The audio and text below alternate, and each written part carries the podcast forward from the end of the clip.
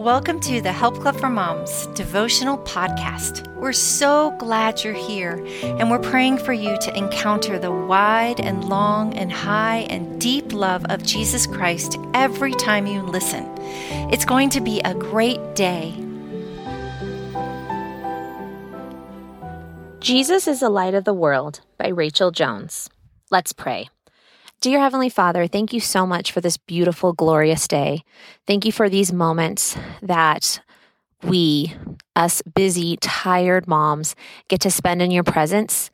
I pray that as all of the moms are listening to this podcast episode, Father, that they are blessed, that they are encouraged and strengthened, and that they feel so deeply in their spirit, Lord, your presence today as they're accomplishing all their tasks. I pray that they are focused on you and I pray that as we are approaching Lent, these moms are feeling motivated and recognizing the honor it is to share about you, Father, to their children. I pray that you give them strength to do this. We love you so much, Lord. Amen. John 1:14. The word became flesh and made his dwelling among us. We have seen his glory, the glory of the one and only Son, who came from the Father full of grace and truth. Jesus is light, and he is full of grace and truth. He came for each and every one of us, and he did it gladly. I would like to share with you the happy song from page 200 of the Jesus Storybook Bible. Because God loves us with a never stopping, never giving up, unbreaking, always and forever love, heaven is breaking through. He is sending us a light from heaven to shine on us like the sun, to shine on those who live in darkness and in the shadow of death, to guide our feet into the way of peace. Wow, that is our Jesus. Because of God's unrelenting love for his people, he sent Jesus to be in the flesh and make his dwelling among us. John 1:14. Jesus became the bridge for us to get to the Father. I am so grateful for my Savior, Jesus Christ, and the incomparable, priceless gift of forgiveness He gave me by grace through faith in His atoning blood. His sacrifice brings hope for redemption to those who repent and believe. As Easter approaches, how are we going to teach our children this most significant truth? God has given our children to us for a time, and it is our duty and privilege to impart to them the importance of the death and resurrection of Jesus. I'm so excited to share with you, Mama, some amazing ideas that I have found for having a Christ centered Easter in our homes. Easter jelly bean prayer envelopes. This is a cute, tangible reminder of why we celebrate Easter.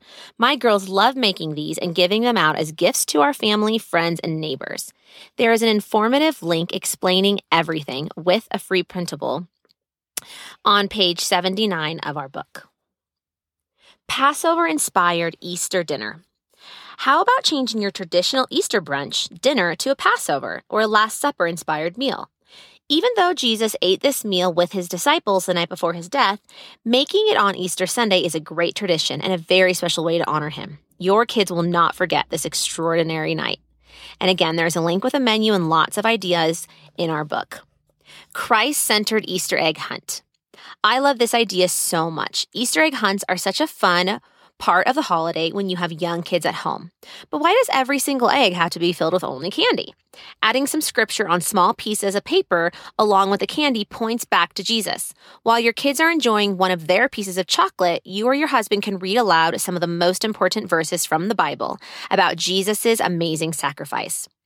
And I wanted to mention that Obviously, these links are in our book, but if you go to our website, you can get the clickable links, and that is at helpclubformoms.com.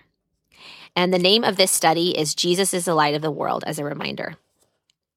Okay, science experiment. Jesus washes our sins away. As a homeschooler, this idea caught my eye immediately. Young children who enjoy hands on projects will really enjoy this. This object lesson will also help your children better understand what Jesus did and still does for all of us. A Sense of the Resurrection book. At the Help Club for Moms, we have loved the book Truth in a Tinsel for a few years. This priceless, priceless book guides parents in sharing the miracle of Christmas with their children. And did you all know that the same author has an Easter counterpart? A Sense of the Resurrection contains 12 activities for families to put themselves right where Jesus was when he laid down his life for us. This is a must own if you have young kids.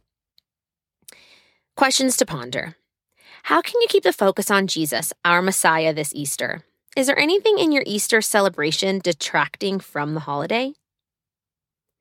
Maybe it is a family tradition or a new activity that doesn't glorify the Lord or is simply a waste of time.